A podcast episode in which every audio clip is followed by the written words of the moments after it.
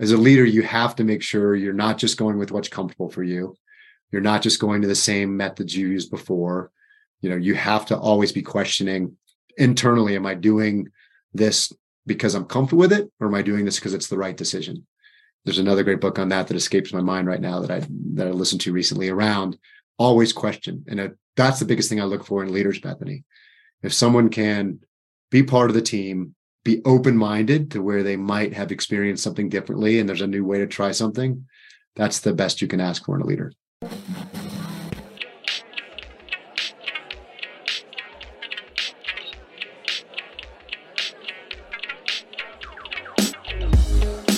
What's up, everyone, and welcome to the Breakline Arena. We are so grateful that you are here. The Breakline Arena is a space that welcomes changemakers, hustlers, and leaders in the tech industry to share their journeys and passions and insights. We are hosted by Breakline Education, which serves to help top performers from underselected backgrounds land new and exciting roles in the tech industry. If you're a person of color or a veteran or a woman, there's info in the show notes about how to join our community. Now let's dive into the arena for today's special guest. Welcome, Breakline community, and welcome, Dan Streetman. It is such a pleasure to have you back. You've come many times. We're so thrilled to get to chat with you again. Team, I want to fill you in on something. Dan, I think, was Breakline's first or second supporter ever. And I remember I was still at Stanford. Someone introduced me to you, Dan. I can't remember now who that was, but for some reason, you said, I'll come down and meet with you in person at Stanford. We were sitting on a park bench on the Stanford campus. I was telling Dan about my idea for Breakline, and he said, Hey, I'd love to help out with that. And pulled us in to companies like BMC and Tibco. Now thrilled to have the chance, Dan, to have a fireside chat with you in your current role as CEO of Tanium. So, well, as always, thank you so much for joining thanks, us. Bethany. Yeah, well, I was at Salesforce at the time, and it just created VetForce, and we'll get into why. And so you did your actually first session right in Salesforce. That's in right. Salesforce office in our building. So yes. I was very happy to do that, and it was a wonderful idea. And it's so awesome to see where it's headed still and where it's grown and see so many familiar and awesome faces here on the Zoom as well. So, hello, everybody. Great to see you. So, Dan, I'm going to ask you to introduce yourself, but everybody here knows currently CEO of Tanium, previously CEO of Tibco. Before that, roles across many companies in Silicon Valley. You were EVP of Worldwide Sales and Marketing at BMC. You were at Salesforce. You were at C3.ai and many other outstanding brands. So, just an incredible journey and career within the tech sector. Fun fact Dan is also an Ironman athlete, and he will be participating in the Florida Ironman competition in about a month. So we'll get into all of that. But Dan, as we kick things off, would love for you to just share a little bit more about yourself with our community. Oh, I appreciate that, Bethany. And yes, doing Ironmans are kind of like my yoga. It's my way to disengage and think and take out noise, but we'll talk about that a little bit later. So thanks for breaking the ice on that because as I shared with Bethany and Casey, you know, I oftentimes ask people, how do you tell the difference between someone that does Ironman, CrossFit, or now plays pickleball? And people look at you and I'm like, you don't have to. They're going to tell you within like one minute of meeting you that that's what they do. So we got that out of the way. I feel better now. It makes it you know fun to do. So quick background, and I'll and I'll try to abbreviate because I know folks like Zane can probably share my background better than I can. But I went to the United States Military Academy and graduated in 1990 went to a forward deployed base in Vicenza, which at the time was just a battalion, and learned a great deal about the military. I loved, you know, jumping out of planes and doing those things. Had a chance to command. And then I was actually on my way to go teach at West Point. And they'll, if you're going to teach economics, they'll send you to business school. And to be blunt, in 1998, I just got very excited about where technology was going. I loved serving. I loved the value of working alongside my teammates and getting to know each other and doing common task. And I learned that right, no single person can ever do more than a team can. But I also got very excited about where technology was going. So about a month before business school, I called, you know, the army and said, "Hey, uh, send one of my alternates to the program to teach." My next call was to a bank, which is, "Hey, how do I pay for this?" I had two little kids going to business school in Boston. You know, they ate Cheerios, paid for by loans. So it was a risk. And like, like many of us are doing now, right? You know what's comfortable, you appreciate service, but it's also a way to figure out how to continue to serve. And I also tried to remain in the reserves. I wasn't very successful at that with two little kids and a demanding boss, which Anne can tell you about from her husband. So I stayed in the IRR and I did end up being deployed again in 2008 to 2009, which makes this a full circle discussion. I loved working in technology and I've had the chance to build my career there. 10 years after leaving the military to go back and serve was very instructive to me because my eight years were hard ranger school you know jump master school all those aspects of it but they didn't compare at all to what the generation that's joining us here in this call you know went through in their same eight years. So i became very enthusiastic about finding ways to support transitioning veterans. And of course i learned that it was a total win-win if we could build the bridges to folks who thought that hey i'm not represented in this industry i don't know how to get started and get great teammates we'd have a wonderful opportunity and so first started at Salesforce and created a program called VetForce, which is now Salesforce Military. And we provided free training to veterans and their spouses to enable them to come into the ecosystem. That's how I met Bethany. And that's how I became a broader fan of all these aspects. I'll be blunt. I do love kind of driving change and doing that. So uh, at PCS every four or five years, take on a new challenge. And the one thing I always look for is, right, is this an exciting place and point in time, right, in that company? Do they have a market that's interesting? And Is it challenging and can I grow? Is there something that I can bring where I can help? And right, is it a team that I want to be with? Do I align with their values? And every time that answered all three of those questions is decidedly yes, you know, I've been happy to make a transition. When I was at Salesforce after coming back, you know, one of our partner CEOs talked to me about BMC. I got excited about where they were going. You know, we had a great outcome for the team there. Now that changed hands. And so it made time to look for something else. Got very excited about Tibco. I'd met actually the Vista portfolio team who invested in Tibco. They were facing some challenges they'd never really dealt with before at a company their scale. We had a great run there. That was uh, purchased for a good outcome for again for most of the leadership team. And now finally, I feel like I'm at the ultimate goal of where I thought I would be all along. An organization that serves their customers very, very, you know, deeply. We work with, you know, eight of the top 10 banks, seven of the top 10 global retailers, five branches of the US military. And actually, in my first nine months here, I've been in five different departments of defense or ministries of defense, including, you know, Japan, UK, France, and others. So I love what we do at Tanium, which is essentially with our technology, provide visibility into every endpoint. So every computer, mobile device, and allow organizations to fix something they see wrong, to respond to threats if they see them, and essentially have certainty around their outcomes. So essentially, you know, the funnest thing for me is to be looking back at certainly CRM and everybody that works at Salesforce still is powerful, is awesome, and it unlocks value for organizations. But to me, like being able to serve, work with course important security conscious organizations and continue to serve and protect people, it's kind of like the best of all worlds, Bethany. Hey, Dan, there, there's so much about what you just shared that I want to dive into with our audience. But I want to talk a little bit more about Tanium and what drew mm. you there and the industry in general and why you find it so exciting and compelling. I'm hearing from you right off the bat the mission orientation, yeah. and mission can be magnetic. What else, as you were looking at this opportunity, why was this the right time? So I'll come back in the end. If and it's different for different people, right? So I want to be clear. Like you can find true excitement working in an organization that does something that serves people in other ways. My alignment with mission is clearly right, helping organizations operate better and helping them protect themselves from bad actors.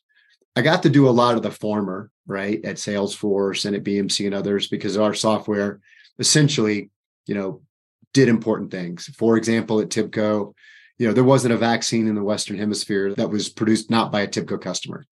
No, I'm not going to speak for Sinovac, you know, but every other one, right, we helped and we were critical to that.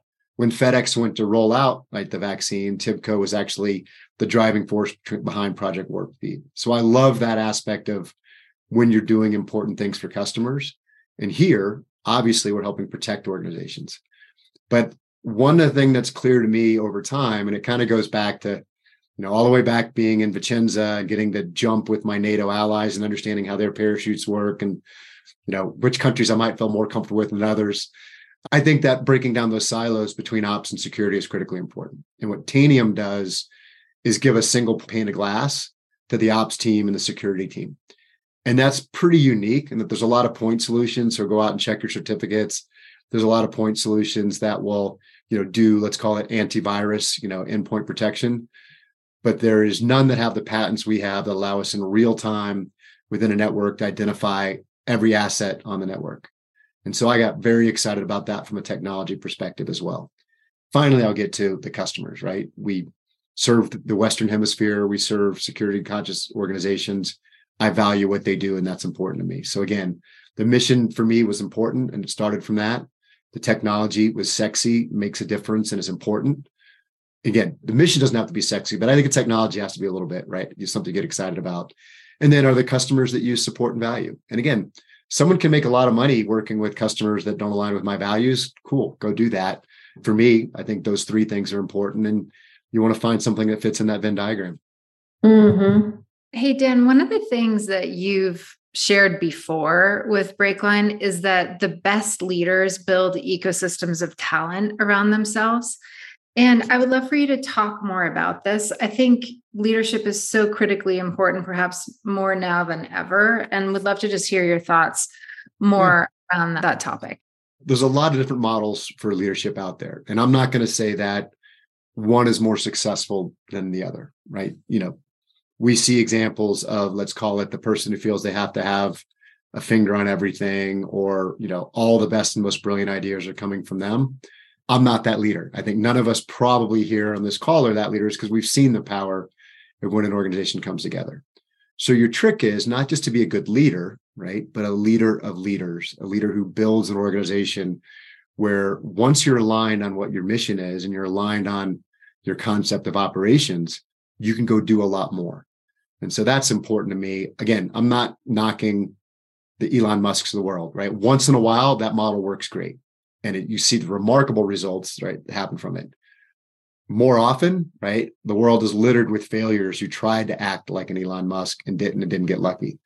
So i'm all about right how do i build a team? How do i how am i conscious of us all having that shared consciousness right that we've heard from certain general in his book team of teams and then drive to the right results? Because i saw that work in real life in very complicated situations and i'm confident that over time it gets maybe not always a singular best results because there's a lot of risk and reward in some of the other models, but it'll always get us to where we need to go.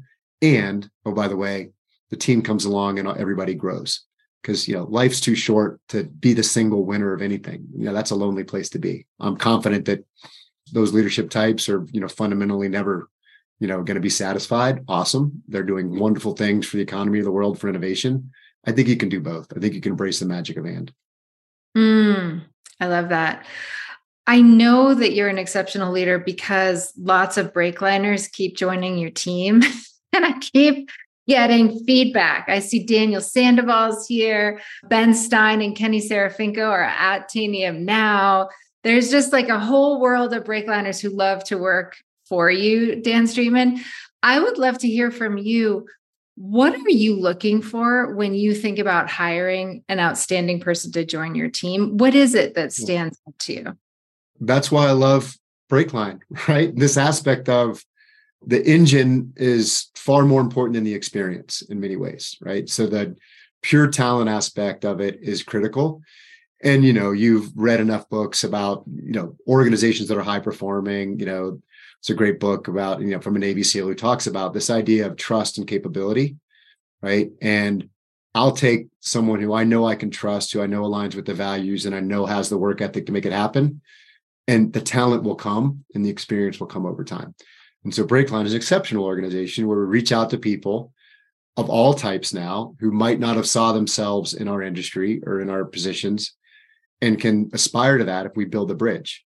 So I come back to that over and over again, that's where we'll hire. That's where we'll continue to do it. You got to have some experience. And none of us at Breakline, and I couldn't come out of a, a company command and, and, lots of folks and come into, you know, my first role at Siebel Systems, where Tom Siebel was my boss, and say, look, I've led lots of people. I know how to lead, right? You have to have the context. And so what I love about Breakline and fellow programs is providing people with the context so they can be more effective and speak in the language. But I'll hire for talent over that experience as much as possible. And this is not an ageist aspect of it, right? There are plenty of folks with talent and new experience that are changing roles, you know, well into their careers. And I love that too. But clearly, right, if you only look for experience, sometimes you get a lot of, hey, we've tried that. And, you know, that didn't work. Well, why didn't it work is the question. And so bringing all of that together into an organization, I think is the powerful piece. Mm-hmm. I want to kind of bring that example to life with a person, and that person is Ben Stein. He was, I think, the first breakliner that you ever hired, Dan, and you you hired him when you were at BMC. He was transitioning out of the Navy, where he had been an F-18 pilot, had zero experience, as I recall, in sales ops, but Dan hired him into a sales ops role. And then he subsequently followed you to Tibco and now to Tanium. Dan, can you tell us what role Ben is in now and just describe a little bit of that journey working for you? So, yes, you called me and said, Hey, there's this breakliner named Ben Stein. He's going to go to a big company. I'm sure he'll be successful there, but he's not going to have as much fun. Would you speak with him? And I think I like literally had just left the dentist office and I got on the phone right away and called him from the parking lot to intervene. He's like, Hey, you know, company X needs a decision within a week. And I was like, all right, you really? You're going to you know you have seven days to determine the course of the rest of your life.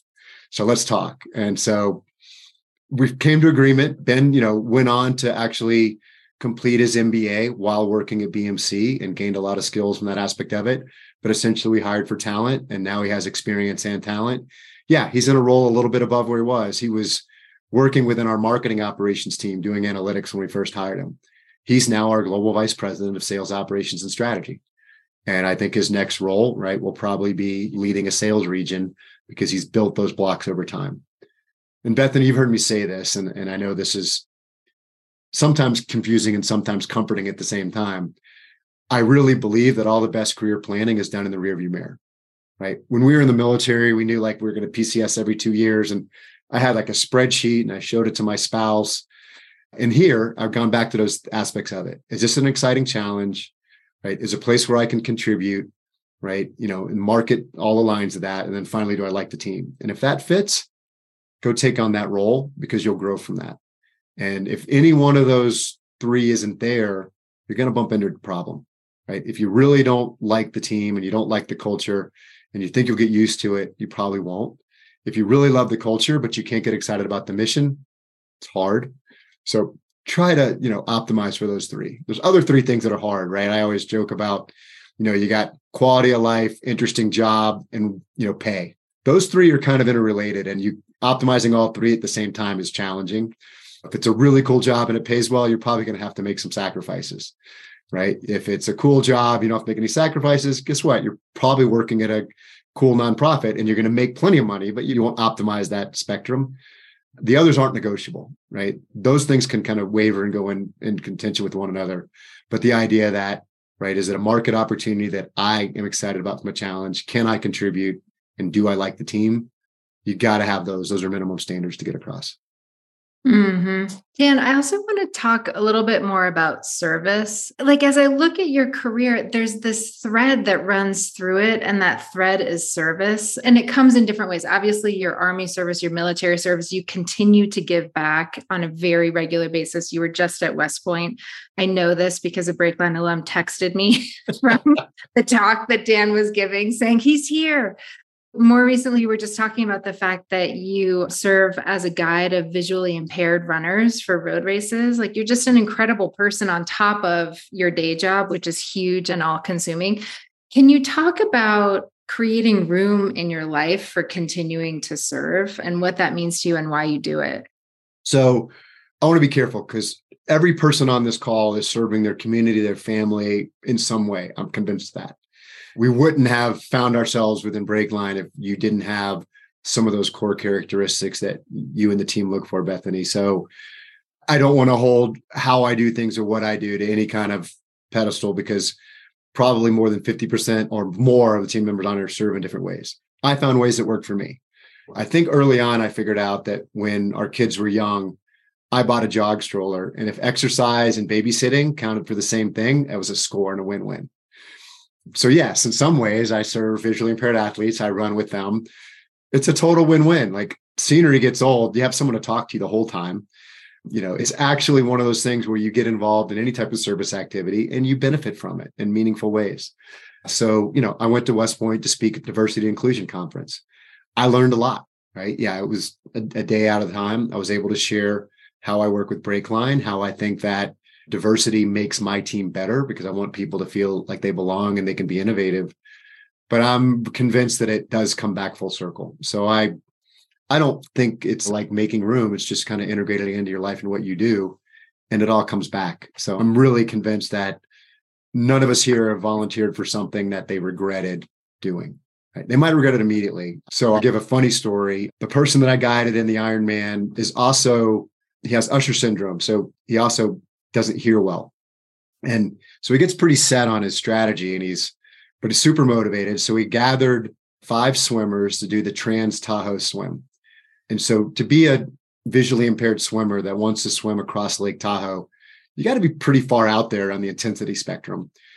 And so not only did we swim, I volunteered my boat. So I was the boat captain for this. And that took a hell of a lot of energy. Like I was like the next day, I'm like, I will never ever do that again.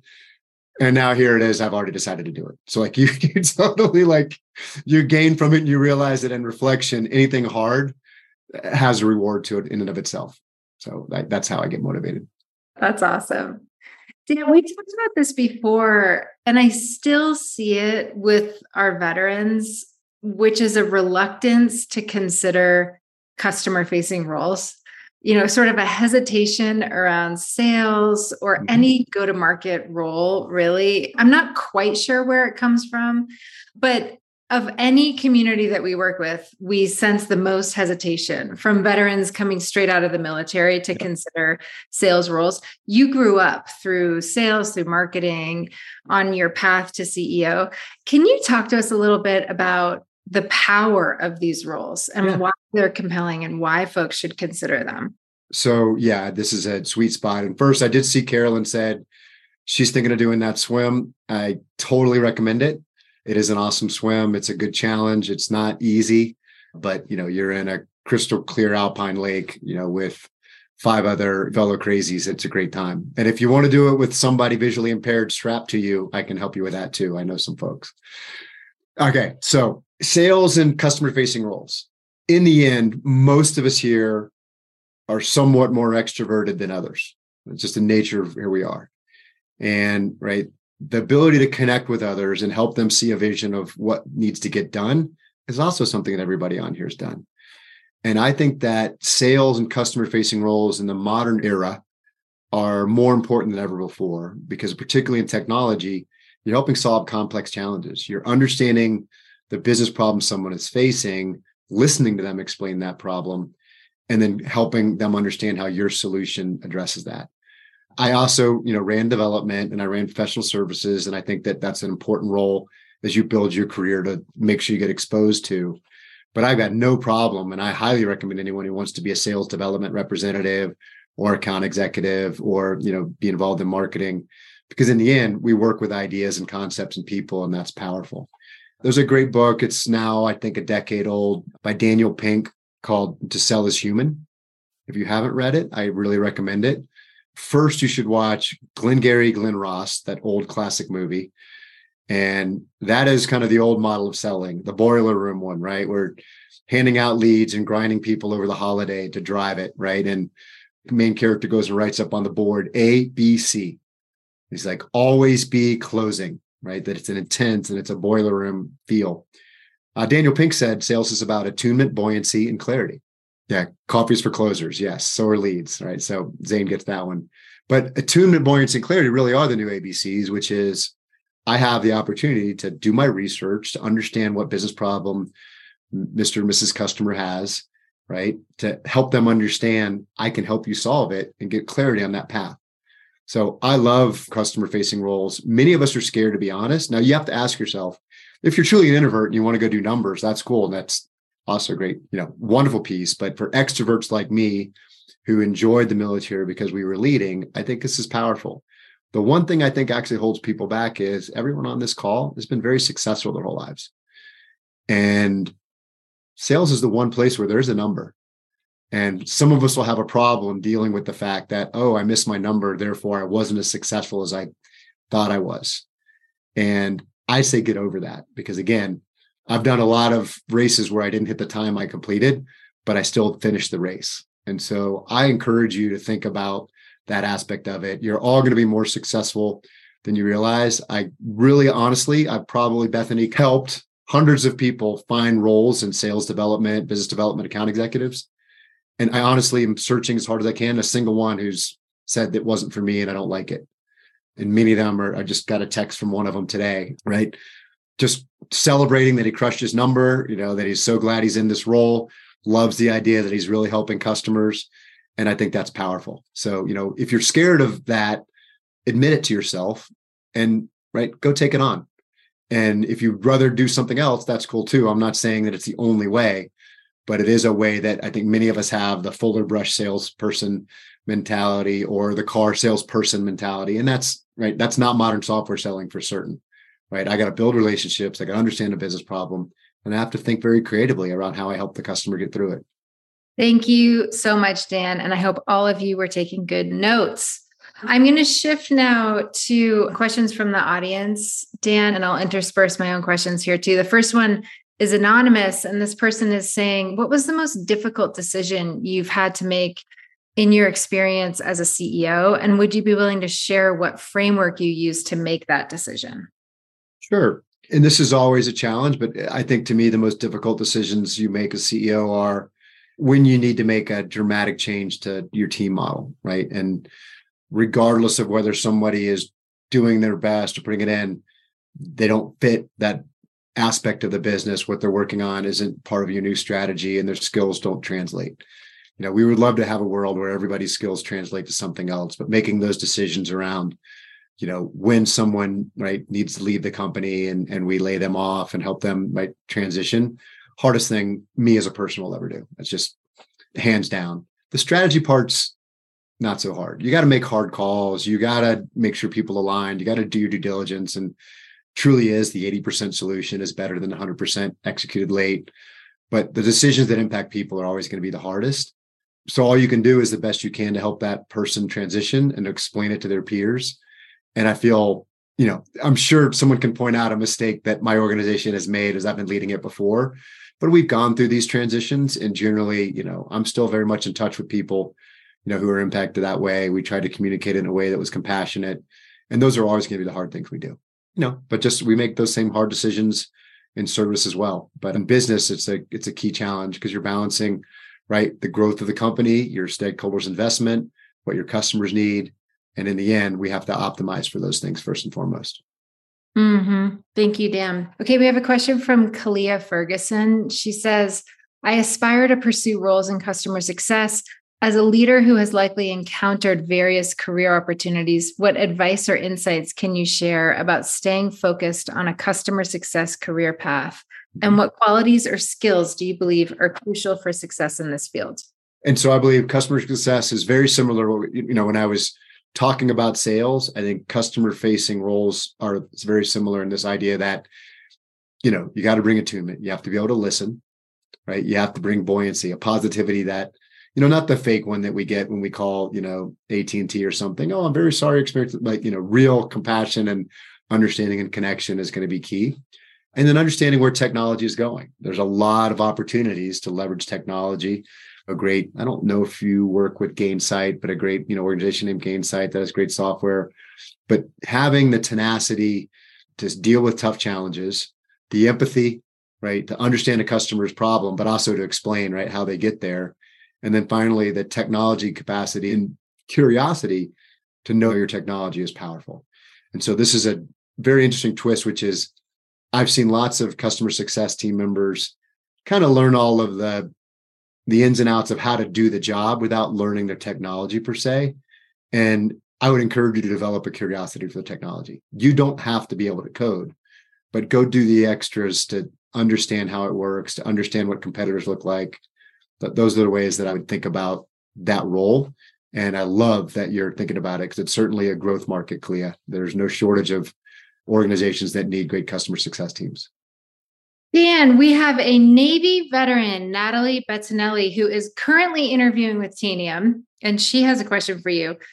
She actually has two questions, Dan. She says, What are your top three priorities at Tanium since taking on the CEO role? And two, what does the growth of Tanium look like in the next five years? And she also says, Thank you so much for speaking with us today. So, okay, so top three priorities when taking over. First and foremost is to make sure we make the appropriate alignments to our strategy and people's alignment to the strategy.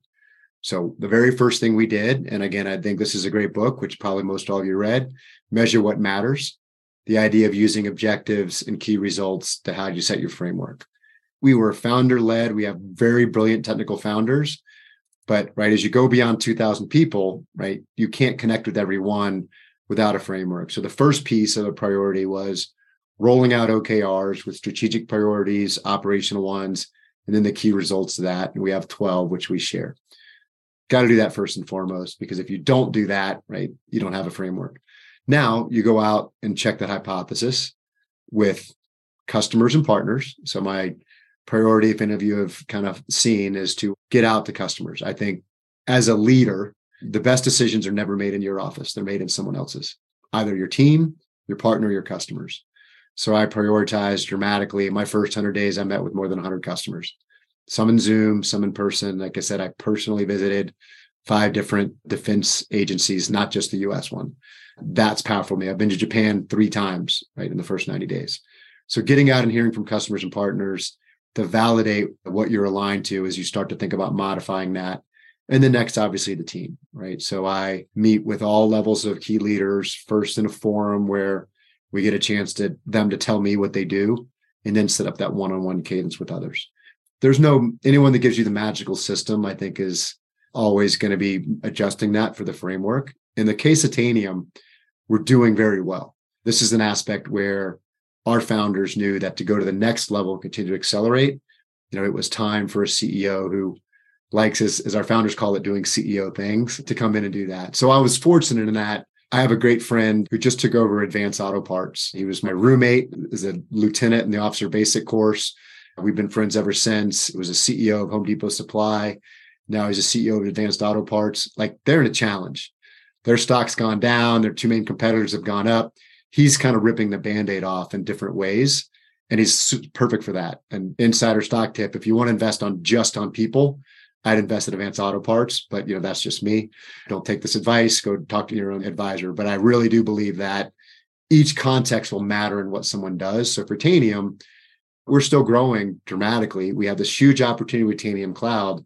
This is all about accelerating. So the first thing is, if we're going to accelerate, let's get everybody aligned on our objectives and key results. What are going to accomplish this year? Let's communicate to our customers about what those priorities are and, and hear back. And then let's talk to the team to get their feedback on what needs to happen next. As far as the next five years, I think the one thing you'll see us continue to do is invest in, and I, you know, I'll sound like everybody else, but how automation helps everyone do their jobs better. We partner with Microsoft and OpenAI very closely. Our ability to now take all that sensor data, which we can get from every endpoint, and provide autonomous endpoint management, right? Not just converged endpoint management, is the next level for us. And so that I can have a co-pilot, if you will, guide me as a technologist through what I need to do on my endpoints and manage. So we're excited about it. I think again, taking Tanium Cloud to the market is a powerful piece. So if you combine that autonomous with the idea that I used to be mostly reserved for the Fortune 500 because you know it was difficult to use. You had to go deploy us on a server. I mean, eight of the top 10 banks, they all saw the value. Now we can bring that down to organizations of all sizes. And if you spend some time on Tanium.com, you'll see us work with school systems, you know, with local governments and agencies, with hospitals, all of whom sadly are going to be more and more targeted because typically, right, they weren't as targeted by bad actors because there wasn't as much resource. But now that some of the larger ones have Tanium and have some of our partners, they're better protected. The next level down are going to be those areas that impact others' livelihood or those who are less protected. So we love the fact that we can continue to grow in that market, I think, for as far as I can see. Thank you, Dan. We have an Air Force veteran and TIBCO alum here, Cody Freeborn. And he says, Hey, Dan, thanks for the sales book recommendation. On that topic, what do you currently spend your off time consuming? Are there any other books or podcasts that you recommend? Yeah. One of the great parts about training for races is you spend a lot of time running alone. And again, because I travel a lot, I don't have running partners. So I listen to books intently.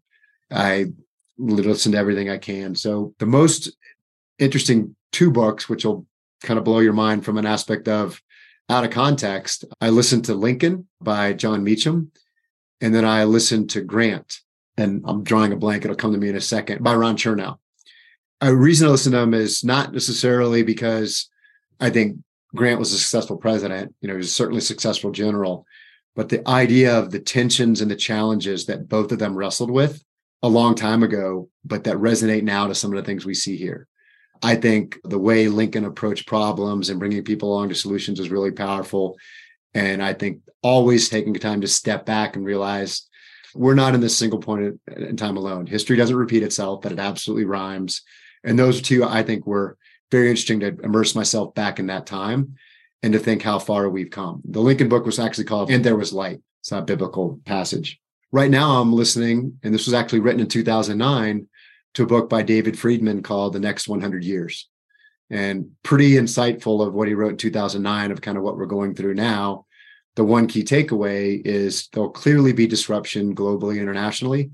But this idea that we're in a unique point in time for the United States, that we should cherish it and not mess it up, I think is powerful. And I read that once before, I'm re listening to it right now. But again, for standards, I would go with my kind of ones I recommended measure what matters, team of teams, to sell is human are ones that I kind of always resonate with. Very, very archaic. And you have to take it in the context of its time. But, you know, how to win friends and influence people, I think is instructive on human nature.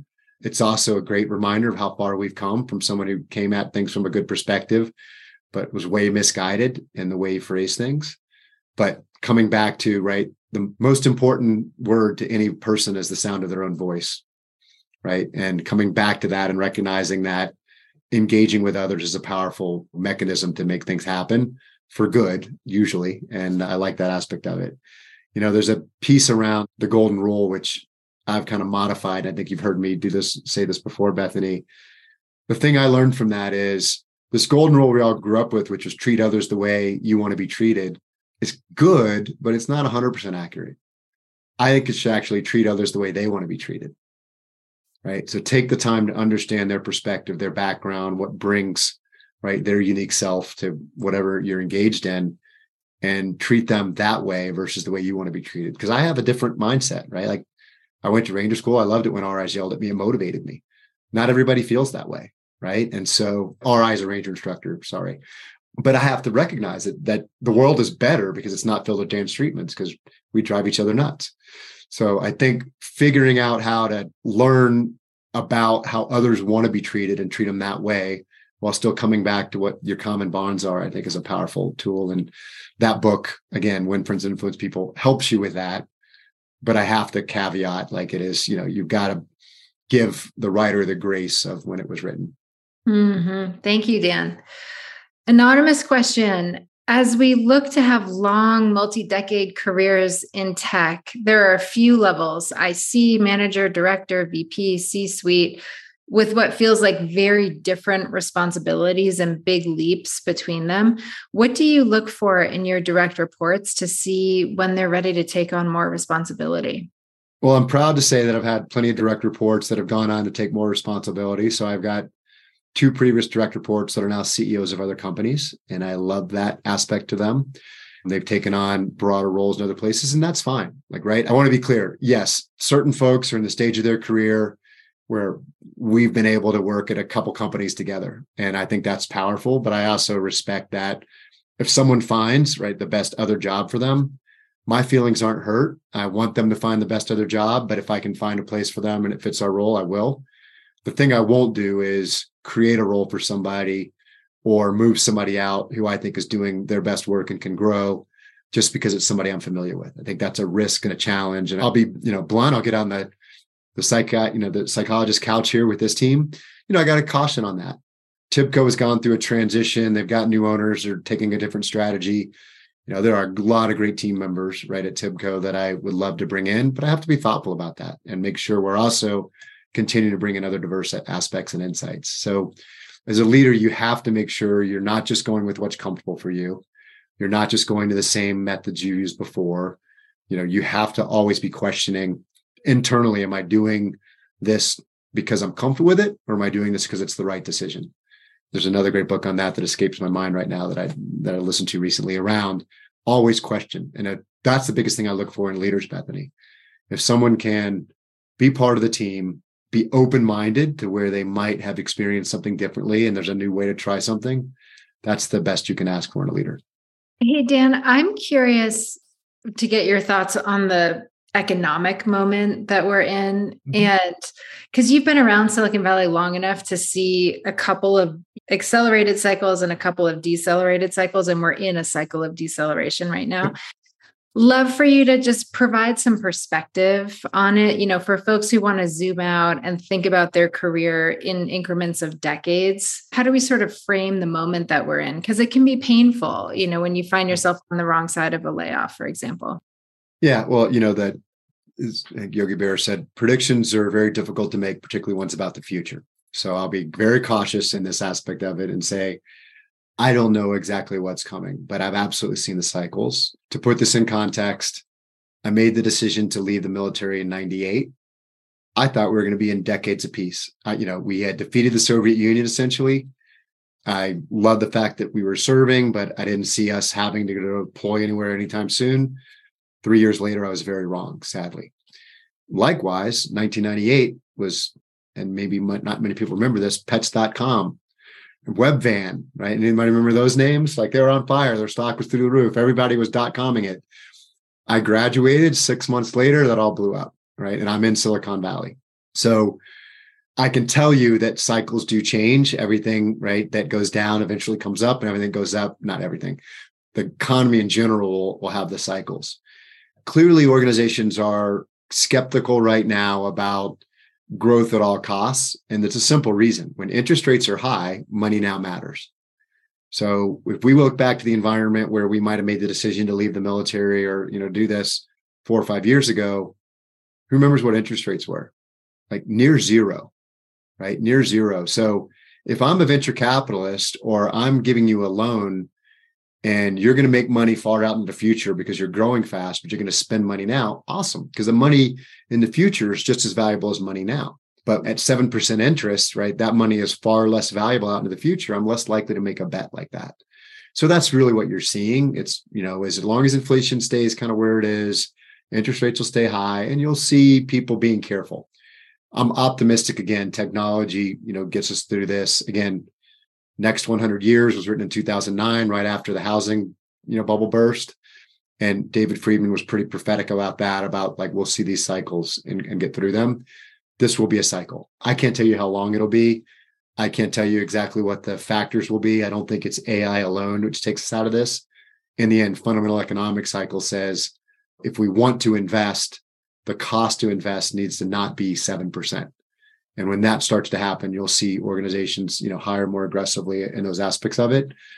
So, you know, but we rebracket, we understand. Again, I'm very glad I, for those of you have different politics, I don't care. I'm glad that I stayed in Silicon Valley. I'm glad that I, you know, innovated with companies that had headquarters here and I engaged with folks because in the end, painful as it was to have two little kids and a lot of, you know, student debt, I'm very happy where I am. And it's because we saw that that cycle would happen. Now that end, I didn't take, you know, huge dramatic risks. And for some of you, that may be the thing. Like go, now's an awesome time, you know, if you got a low burn rate to go start something up because not many people are doing that. Right. But you got to be comfortable with what that means for your family. And for me, with two small children, I didn't want to take that risk on them. So I spent my time, as I said, you know, building the skill sets which would make me a better CEO in the future than I would be at that starting point. Thank you, Dan. My teammate Brandon Self is asking Dan, speaking of predictions, do you have any gut feelings on the score of the Army Navy game? Other than Army wins, no. If you'll be there, look me up. I'll be at the game. My nephew is now what we call a cow there. So I wasn't a success. I took my kids to visit. For those of you who heard a podcast, I went to visit West Point. It was April, the sun was out, everybody's out running. I'm thinking, how awesome is this? I didn't know A, I'm from Florida. I didn't know how cold it would be. I didn't realize they're all out running because their fitness test was like two weeks away and they're essentially cramming. I did no due diligence whatsoever. So I do not recommend that. I didn't learn from that. I took my kids to visit on a reunion and it was just like dumping rain. It was miserable. So my kids are like, heck no, I'm not going to this place. I structured every visit my nephew made there like an artisan. He went to the com's house and the com's wife gave him cookies because my classmate and took him to the football game. So it's all about selling, set the right conditions.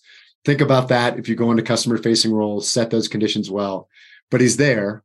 And so I always go to Army Navy games. Go want to make sure he has a great experience because you know I sometimes feel guilty.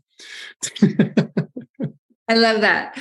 John Zur is asking, looking back at your transition out of the military, what do you wish you would have known but didn't at the time that would have helped you approach that process? It's a wonderful question. And again, I recognize everybody here is in a different place in their life cycle and their time again, I went from being a company commander and having a lot of authority and interaction with 100 soldiers. This was a you know mechanized infantry company, so lots of inventory and equipment, if you will, to uh, being an individual contributor again.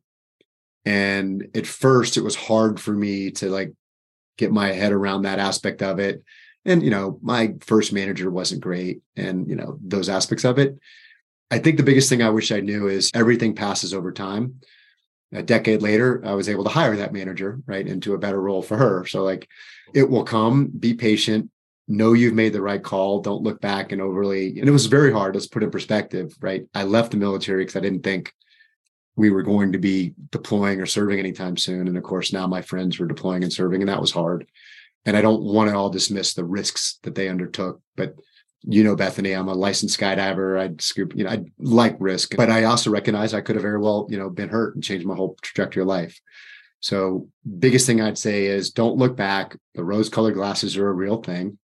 Leaving the military or leaving your net last job, right? You'll kind of remember, start to remember things you liked and you'll be face to face with things you don't like in your new role.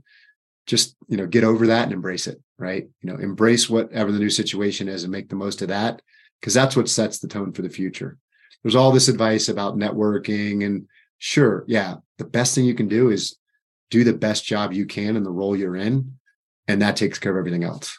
Honest to goodness. I don't care if you're best friends with your boss's boss's boss and you know you play golf together every Friday. If you're not doing great work in the role you're in, it won't matter. And if you're doing great work, it won't matter if you don't know, right? Your boss's boss's boss. It doesn't mean you shouldn't network get insights, make yourself a better contributor. But if you're following one of those people who's networking for the sake of, hey, I want to be top of mind when they talk about the next role, I just think you're going about it in a way that'll be frustrating for you. Hey, Dan, I hear a couple of things pretty consistently from our veterans as they transition from the military to the private sector. And one is continuing to search for what one of them described as purpose with a capital P you never had to think about what that was as you were serving in the military. And the second one is Will I ever be as close with my colleagues as I was in the military? Can you speak a bit to that second one?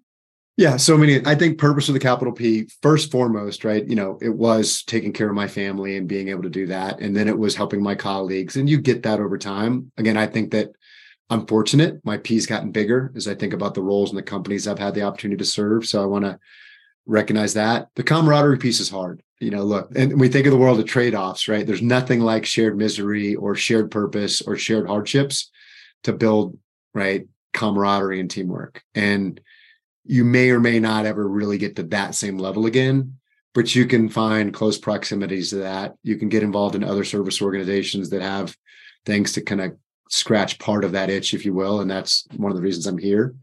But yeah, I'd say you got to come to grips with that. Like it's not the same day in and day out. And now it's very fun. I've got classmates and friends who are two stars and three stars, and they do love their purpose, right? But their life's been challenging in different ways. And, you know, as they start to look at what it means to retire, they look pretty enviously at, at us that haven't, right? And so there's all these trade offs. So I come back to don't look back too much. Cherish what you did, cherish the things you, you did, look forward, look present, and do the best role you know you can in the role you are versus trying to compensate for something that you imagine you've lost because you know sometimes those things can't be replaced Dan, a TIBCO and Army veteran, Daniel Sandoval, who you know, is curious. There's so much growth happening at Tanium. Y'all are in a great spot as a company. He's wondering, are there any headwinds? Are there any challenges that yeah. facing that you're open to talking about? Sure. Well, I think the first one is clearly the macro environment. We have grown up as an organization dealing with the Fortune 500. So 70% of the Fortune 100 are customers. And if you're Fortune 100, and you know you have anybody in your organization that understands economics you've taken some debt right debt helps your equity like the business school classes around this and guess what when the debt cost of debt meaning interest rates go up you're finding budget constraints so helping our customers deal with the roi challenge is probably the first step daniel on that front and so you know we used to have the very first go-to tool was the tanium risk assessment where are you vulnerable what are your challenges that's important still but now we also start with the ROI calculator, right? What your return on investment is going to be when you deploy Tanium to take out point solutions and solidify on a, on a few select platforms.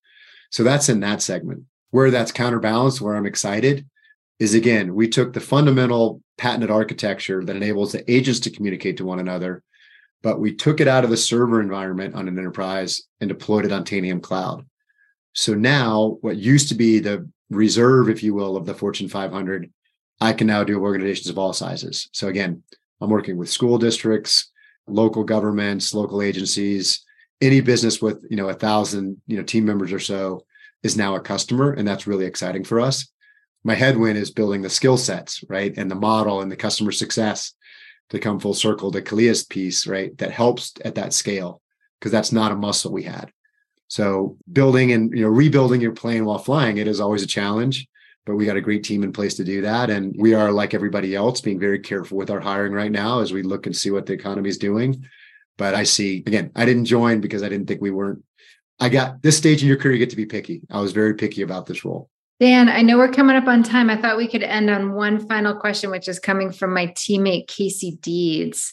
And she says, Who do you turn to for advice and inspiration, particularly in tough moments? Yeah in the end, I just think there's no better proponent for you than you. And this isn't to say that I don't take advice. I have a tremendous board. Ben Horowitz is on my board. I'll talk to him this evening.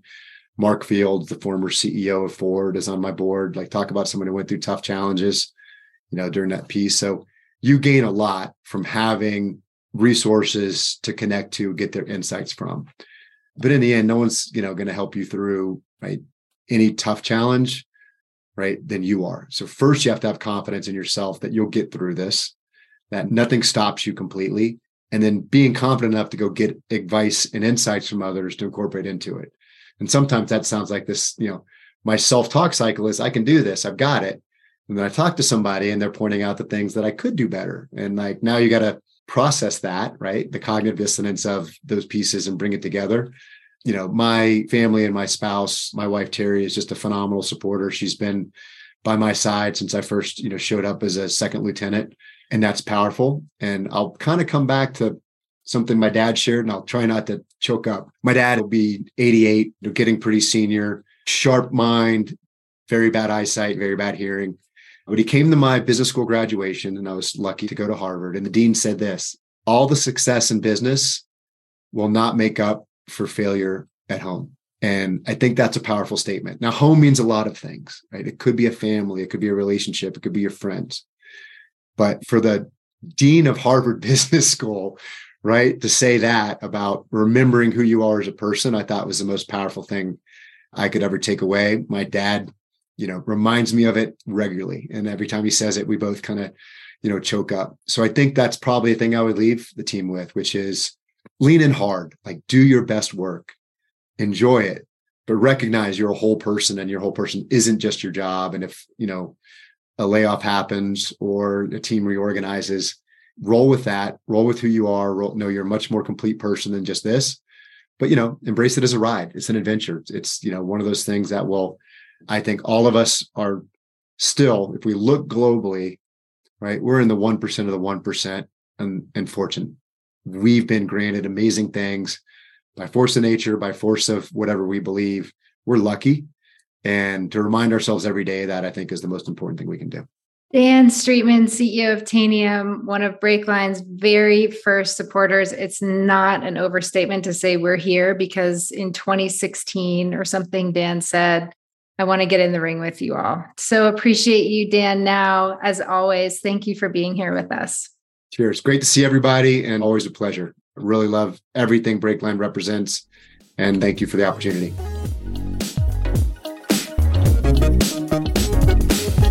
Thank you guys so much for joining us for another episode of the Breakline Arena. We're hoping that you're walking away feeling a little moved, a little inspired. And if you really had a good time, feel free to head on over, rate, subscribe, leave us a review. It does help us spread the good word, keeps these good vibes rolling. Yes, we would love to hear from you. Thanks again, and we will see you next time.